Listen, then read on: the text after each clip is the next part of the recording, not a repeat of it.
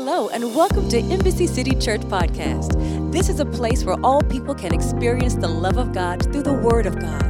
Our prayer is that you will be inspired and transformed. Thank you for joining us today. You ready for a word? Let's get into the word. Luke chapter 5. Luke chapter 5.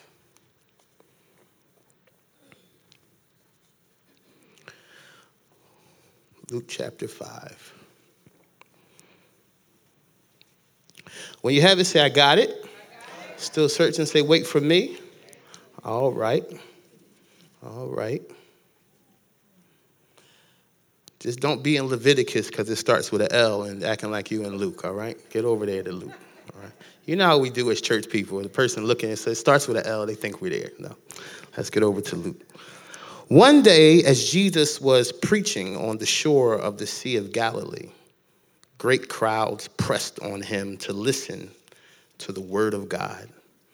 He noticed two empty boats at the water's edge, for fishermen had left them and were washing their nets. Stepping into one of the boats, Jesus asked Simon, the owner, to push into the water. So he uh, sat in the boat and uh, taught the crowds from there. When he had finished speaking, he said to Simon, Now go out where it is deeper and let down your nets to catch some fish. Master, Simon replied, We worked hard all night and didn't catch a thing.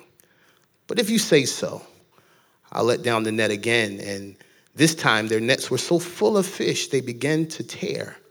A shout for help brought their partners in the boat and soon both boats were filled with fish on the verge of sinking. When Simon realized what had happened, he fell to his knees before Jesus and said, Oh Lord, please leave me. I am too much of a sinner to be around you. For he has, for he was awestruck by the number of fish they had caught, as were the others with him. His partners, James, John, son of Zebedee, were all amazed. Jesus replied to Simon, Don't be afraid. From now on, you'll be fishing for people. And as soon as they landed, they left everything and followed Jesus. I want to teach today there's plenty of fish in the sea. There's plenty of fish in the sea. I think that one of the biggest mistakes that we make as Christians is trying to do God's thing our way. One of the biggest challenges because uh, if you're really saved, you want God to be pleased. You want the things of God to happen in your life. You want the things of God to happen in your family's life. You want God's thing to be done. But it's always a challenge. God, I want you to do me, do you my way. Because when we find out if we want a blessing from God, and God says, Surely I'll bless you, surely I'll give you whatever you want, I will give you the desires of your heart. We're like, Yes, God, thank you. The desires of my heart is everything I want. Thank you so much. And then God says, But this is how we're going to get there. And it's like, well, wait a minute, God, I just wanted you to give me the desires of my heart. I didn't want to have to lose anything to get the desire. I, I didn't want to have to, uh, I didn't want to have to replace friends to get this desire. I, I wanted everything. Do, do you know, Embassy, that there are some blessings God cannot give you that He really wants to, but He can't because the people around you are like parasites? Do you know that there are people in your life, in your circle, that God is saying, if I bless them the way I want to bless them now, they'll never receive the blessing because what they're around will eat it before they can experience it? Hallelujah. There, there is, there is, there, see, God is not ever waiting to, to, to really uh, open up a door for you. Doors are open. The, the, the issue is sometimes our eyes are closed. And our eyes are so closed, and the, our eyes never close to the miracle. Our eyes are closed to what we have to do to get to the miracle. You see, most of the time, God is really waiting on you. One, one of the things that really uh, was so masterful about Jesus is when he first met the disciples, he said, uh, Follow me. Follow me. These, these words are awesome. Follow me, and I will make you. Hmm. Follow me, and I will make you something you're not right now. See, pay attention to words. Follow me. He didn't say, Meet me there, he said, Follow me. When I was younger, um, my father, he would always, every morning, he would go get a cup of coffee and, and go get a newspaper, and, and, he would go hang out with his, his buddies on the corner up there on Wadsworth Avenue in Philadelphia, and, and he would go every morning and go, go do this. And then when he got a little older and it was cold outside, he would say, Son, um, go get uh, my paper and my coffee for me. Fine. I was about 16, 17 years old. I would jump in the car, I would drive up to Wadsworth Avenue, get the coffee, get the paper, come home, and say, Dad, here it is. Dad would say, Thanks, but I said, Dad, thanks, but what? You got your coffee? You got your paper? He said, How'd you get there? I said, I drove. He said, Son, I didn't want you to drive. Wait a minute, Dad. You told me you wanted coffee and a paper. I got coffee and I got a paper. What's the problem? He said, Son, but, but when I walk up there, I check on Miss North, the neighbor, to see how she's doing. And, and when I walk up there, I, I check on uh, Mr. Smith and I see how he's doing. And, and I make sure that the drug dealers ain't out there acting up. And then when I walk over here, and by the time I get back, I done greeted 10 people and I done checked on some people and I dropped a seed to bless some people. He says, Son, say, see, you were such in a rush to get what you thought I wanted that you missed the process of getting to what I wanted. Isn't it something how we sometimes want a thing so bad that we miss what it means to get the things we need on the way to the thing? What I want you to see Embassy City is the thing is never a miracle. When I was a young preacher, I would sneak up on a text and try to woo you somewhere, but I'm old and I'm tired now, so I don't try to sneak up on anything. and this is a word church, so we don't have to sneak up on nothing. Amen? Let me show you the miracle here. The miracle, and then we all know there's plenty of fish in the sea. Fish are there. So why then when we read scriptures like this, where a whole bunch of fish got in the net, got in the fisherman's net, we say, thank God, that's the miracle. How? How is it a miracle to catch fish if you're a fisherman and you're in the sea? It's not, it's not, it's not, it's not a surprise that you catch fish. Not only that, these boys weren't, uh, they didn't just learn how to be fishermen yesterday and just went out there. No, they were fishermen all their life. You got to understand that this was the, the, the, the, the job to have in this day. If you knew how to fish, you could feed your family forever. There were people that were rich. These boys knew what they were doing from, from little boys. They grew up to be fishermen. They knew what they were doing, so to catch fish was nothing. And I think sometimes we miss manage the Word of God and we miss what it means in our life because we think just getting blessed is the blessing. Getting blessed is not the blessing if you can't handle the blessing you desire. Are you blessed if you can't keep what God gave you? Are you blessed if you can't hold on to it? Let me tell you, are you blessed if you can't transfer it to another person? See, everybody, hallelujah, I feel like teaching. Everybody, can I teach like I feel? I'm an old Philly boy. Everybody wants a blessing, but sometimes we can't handle what it means to be blessed. See, what it means to be blessed is to know how to manage your life, manage your emotions, manage who you are, manage who you're to be no matter what's going on in your life managing. Can you manage a miracle or do you just want one? Because if we check the room right now, and I believe this is an honest church, there many of us have been blessed, but we're not blessed as we could be because we couldn't handle what God gave us when He gave it to us. You know, sometimes we think God is being a mean daddy by holding some blessings back. God, what? Come on, God, you know I need this. And God says, I really want to give it to you, but I know you would ruin it because of the way you are right now. See, see, these boys in this story, they're fishing. They're doing their job. They're doing what they always knew how to do. And then all of a sudden, this man that they don't know comes out of nowhere and says, Hey, let me teach on your boat. Let, me teach. But, but, but I, won't, I don't want to teach here. I need you to go out where it's deep. And, and, and, then, and then I need you to drop your net again. And, and Peter said to Jesus, we've, we've done this all night and we've caught nothing. I want to check the, the room right now to see whether there's anybody here who's ever been done. I, you, you, done. I'm not talking about tired. I'm not talking about frustrated. I'm talking about done. Just done. You, you don't feel like coming to church. You don't feel like having a conversation with anybody. You don't feel like encouraging anybody. You don't, you're just done. You, you're washing your net, you're done. But you know what's something about Jesus was frustrating about Jesus? Because we, we can say this. Anybody ever been frustrated with God? Okay, uh, uh, frustrated, frustrated that, that Jesus always seems to show up and ask you to do more just at the place when you are. I mean, you could have, Jesus, listen, man, you could have asked me for this when I felt like going on, when I was encouraged, when I had a prayer life, when I was on top of the game. I mean, my hands were going up in worship. I mean, everything was everything. You could have came when I felt like it. God help me preach, Holy Spirit. You could have came when I was on it, when I felt like being in it, but you come at the place when I'm done, and you know what the Lord says? Good, because that's the place I can start. The place where you're done, the place where you've given up, the place where you realize that you don't have enough when I have everything. I'm glad you're done. I'm glad you're done. I'm glad you're done because, because you were too involved. I'm glad you're done. I'm glad you're tired so you can stop praying them tired prayers. Stop being selfish in your spirituality. I'm glad you're done. I'm glad you're finished.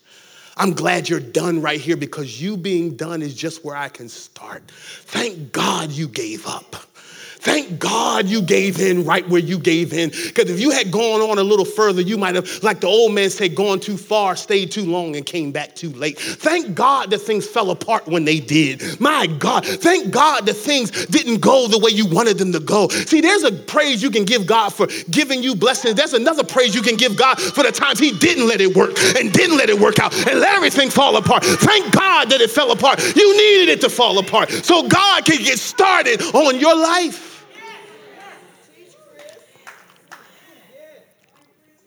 What is he doing? He's starting something in my life.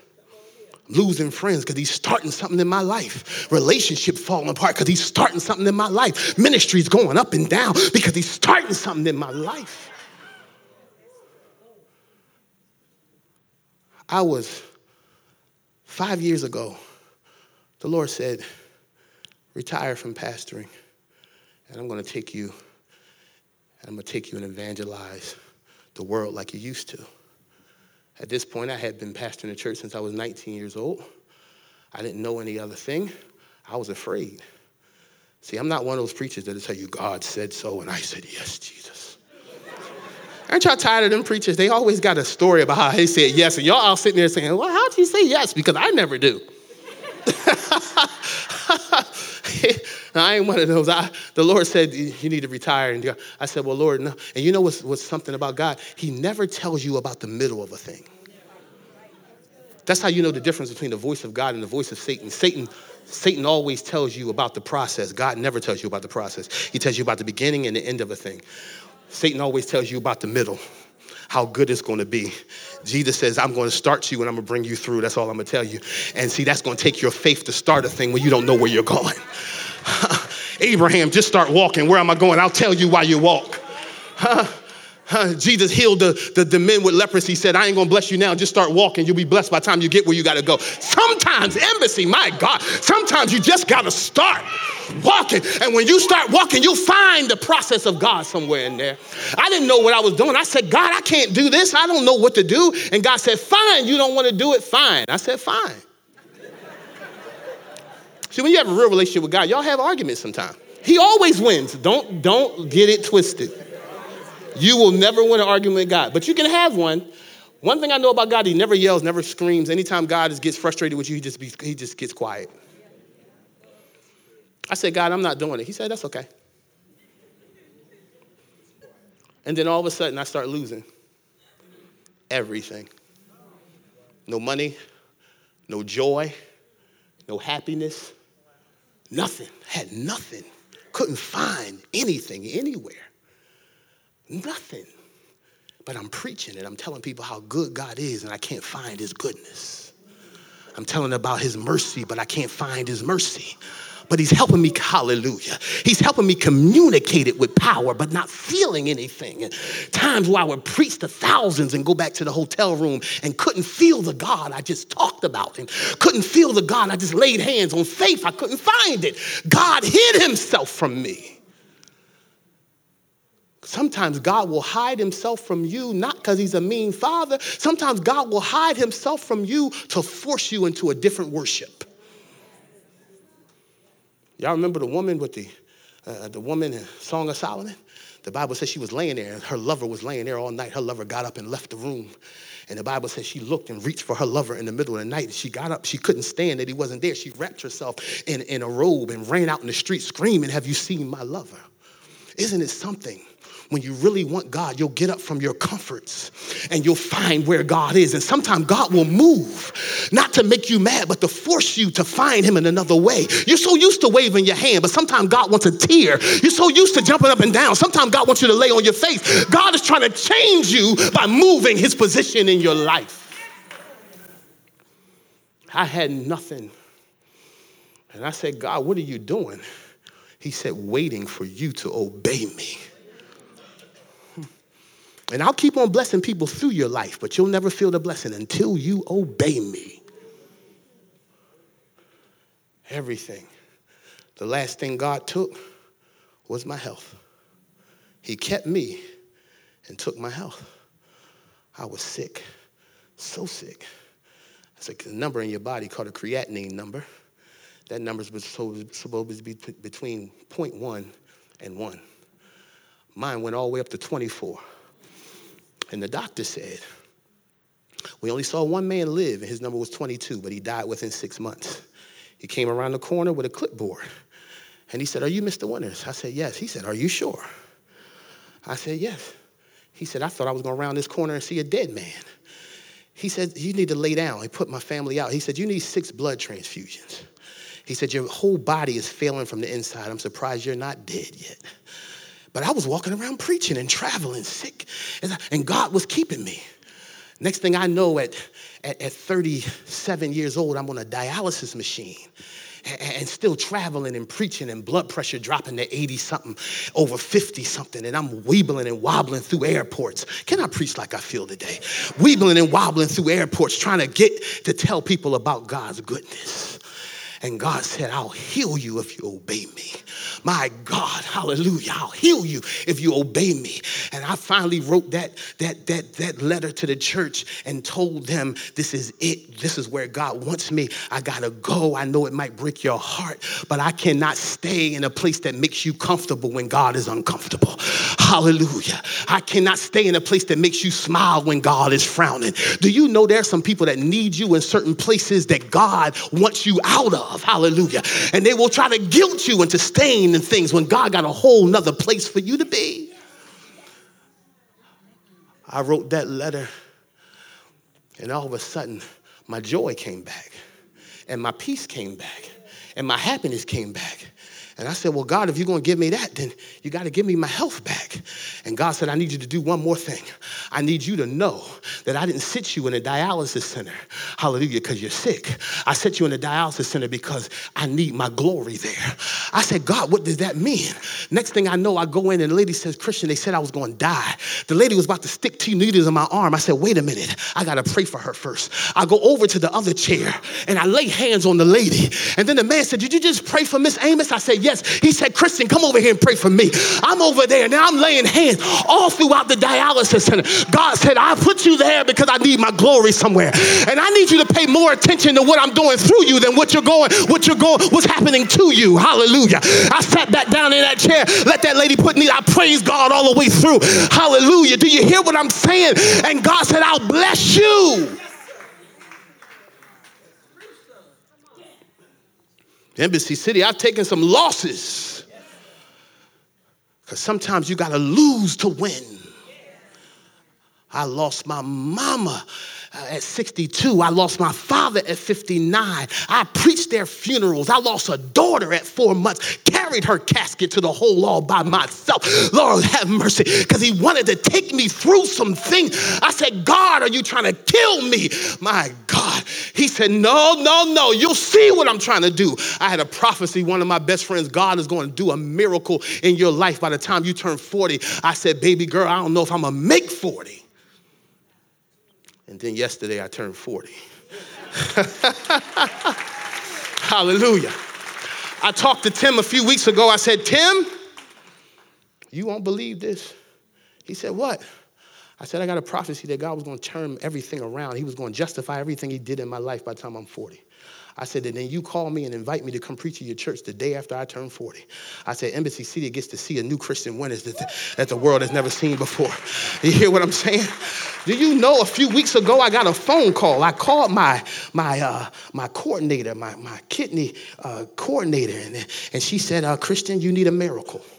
She said, because your blood type is hard. She said, I don't know if you're going to be able to get a, a, a kidney but, but by eight years. You're going to have to probably wait eight years. I knew I had prayed that God would do it by the time I turned 40. So I didn't get afraid. I said, okay, God, you'll do what you got to do. And, and, and, I said, okay, I hung up. I said, God bless you. She said, God, she said, how can you say God bless? How, why? She said, why you sound so happy? I said, I know what I asked God for. I got a phone call the next day, a woman I preached in a church up in Rochester, New York, about 10 years ago. She said, I heard you were sick. I said, yeah. She said, you don't look sick. I said, what I'm supposed to look like? Supposed to look sick. I'm supposed to look well. she said, Christian, I want to give you a kidney. I said, wait a minute. I said, wait a minute. She said, now, she said, don't tell me no, because I know you. You're going to tell me no. I said, yes, I'm going to tell you no. She said, no, you're going to tell me yes. I said, no, I'm going to tell you no. She said, give me your coordinator's phone number. I said, fine. I said, she ain't going to be no match. She called my coordinator. My coordinator called me, Christian, this lady called me. I said, Yeah, I told her to. She's a perfect match. I said, What? Perfect match. We're gonna fly her up here and do all her testing. They flew her up and a few weeks ago, did all her testing.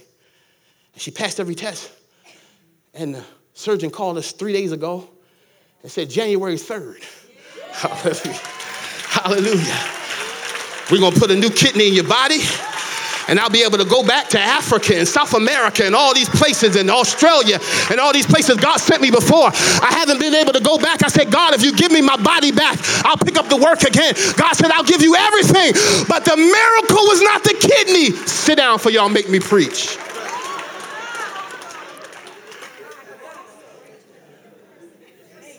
I just said all that to say this here. The miracle is not the kidney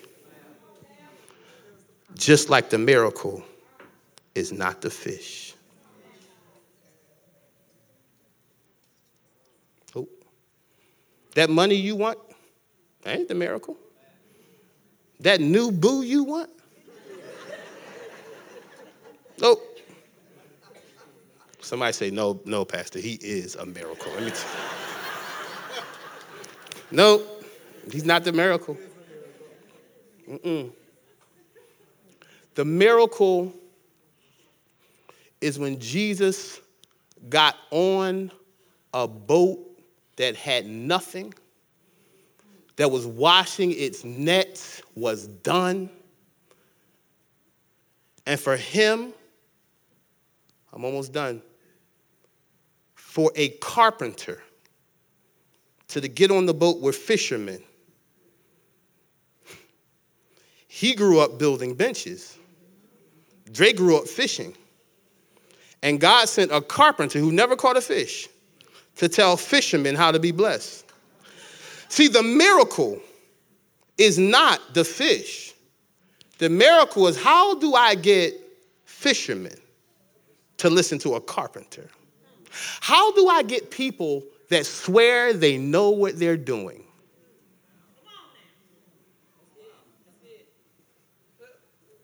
And some of us swear we know what we're doing. You are so convinced that you know how to get something done that's not working, and you're trying All night you're trying, just like these fishermen, trying and trying and trying to the point where they got done. And Jesus got on their boat and said, Let me teach you something. And he got on their boat and got to teaching. And they said, Wait a minute, uh, that's a good word, but how are we gonna catch some fish? He said, Oh, drop the net down. They said, Man, we worked all night, caught nothing. Drop the net down. They start catching fish. Oh my God, oh my God. Thank God for all these fish. Forget the fish, embassy. There's plenty of fish in the sea. How can I change the mind of a man or a woman that's convinced they know what they're doing? How can I convince a married couple that swear they know how to be married that they really don't know?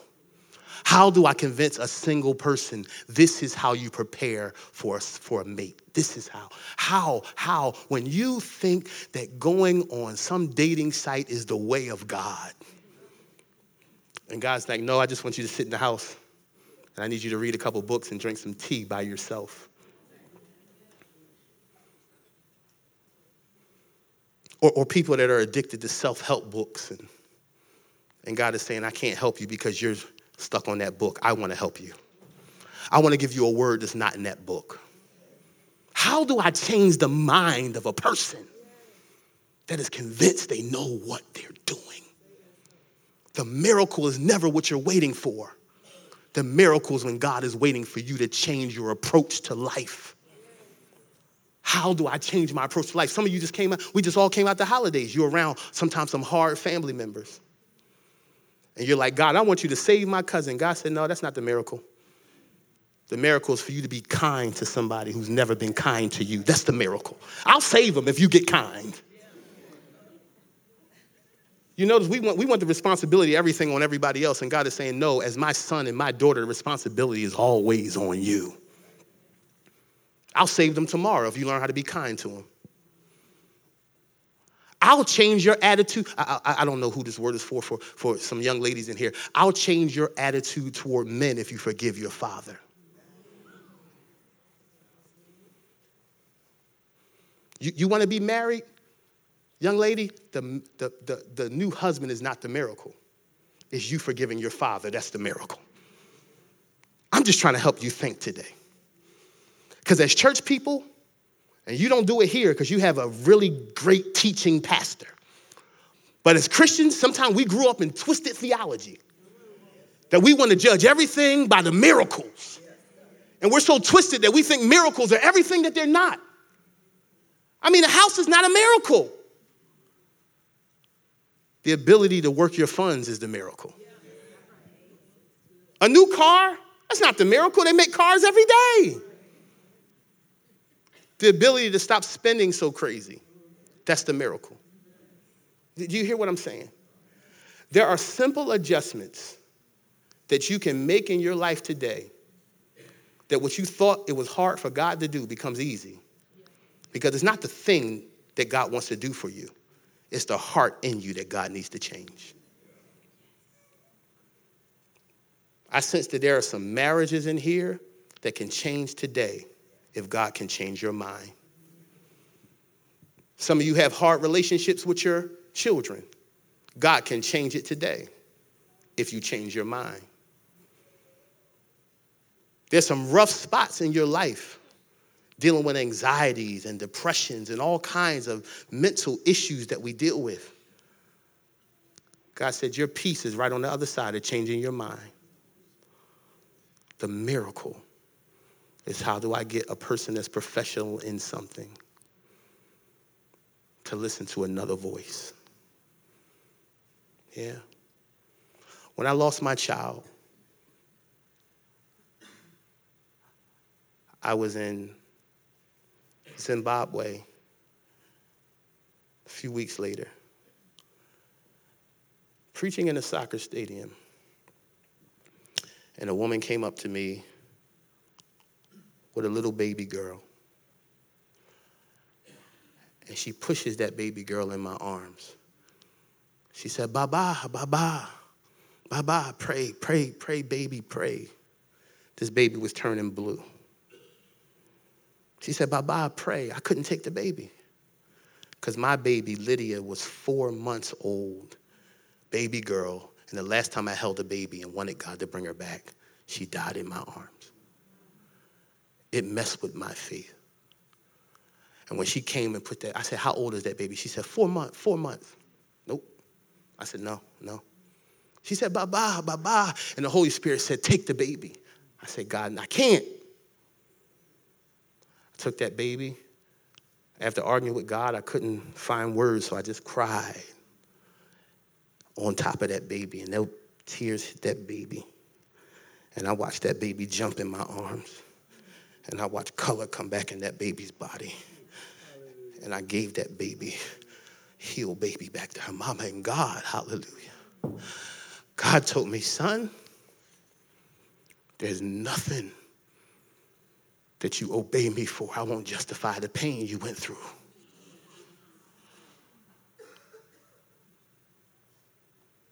Had a young man at my former church. His mama had cancer. My mom was a beautiful woman. She went to the hospital and the doctor said, she said, I'm just having pain on my side. I'm driving to the hospital and the God, God told me your mom is going to die. I said, but God, she, she just said, she, she said pain. He said, I'm going to take your mama. Ten months later, my mother was gone. Boy named Byron came to me. He said, my mama's to die. I said, of what? Cancer. At that point, God had took the fear of death out of my prayer life. I went and laid my hands on that lady, and I watched health come back in that lady's body. She's still living right now. Ain't no, this is not about us being powerful. It's about us being obedient. See, the days of touching your neighbor and the blessings gonna come and all the church nonsense we feed each other to make each other psychologically get over our inability to obey God. That's all it is. I can disobey God all week long, and if I get to church and I touch my neighbor and say blessings on the way, I psych myself out to say, even though I haven't obeyed God all week, a blessing's on the way. No, it's not.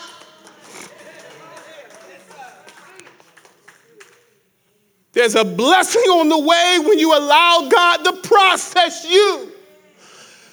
There's a blessing on the way when you tell God yes in hard places. There's a blessing of God that's on the way when you tell God, I will go through this for your sake. It's a blessing on the way when you tell God, I'm here for the long haul. It's a blessing, Embassy Church, on the way when you submit yourself to the will of God, when you push out in the deep, when you want to stay shallow, when you don't want to put your net back out because you've already washed it, but when you pull it back out and say, God, if you want me to, I will.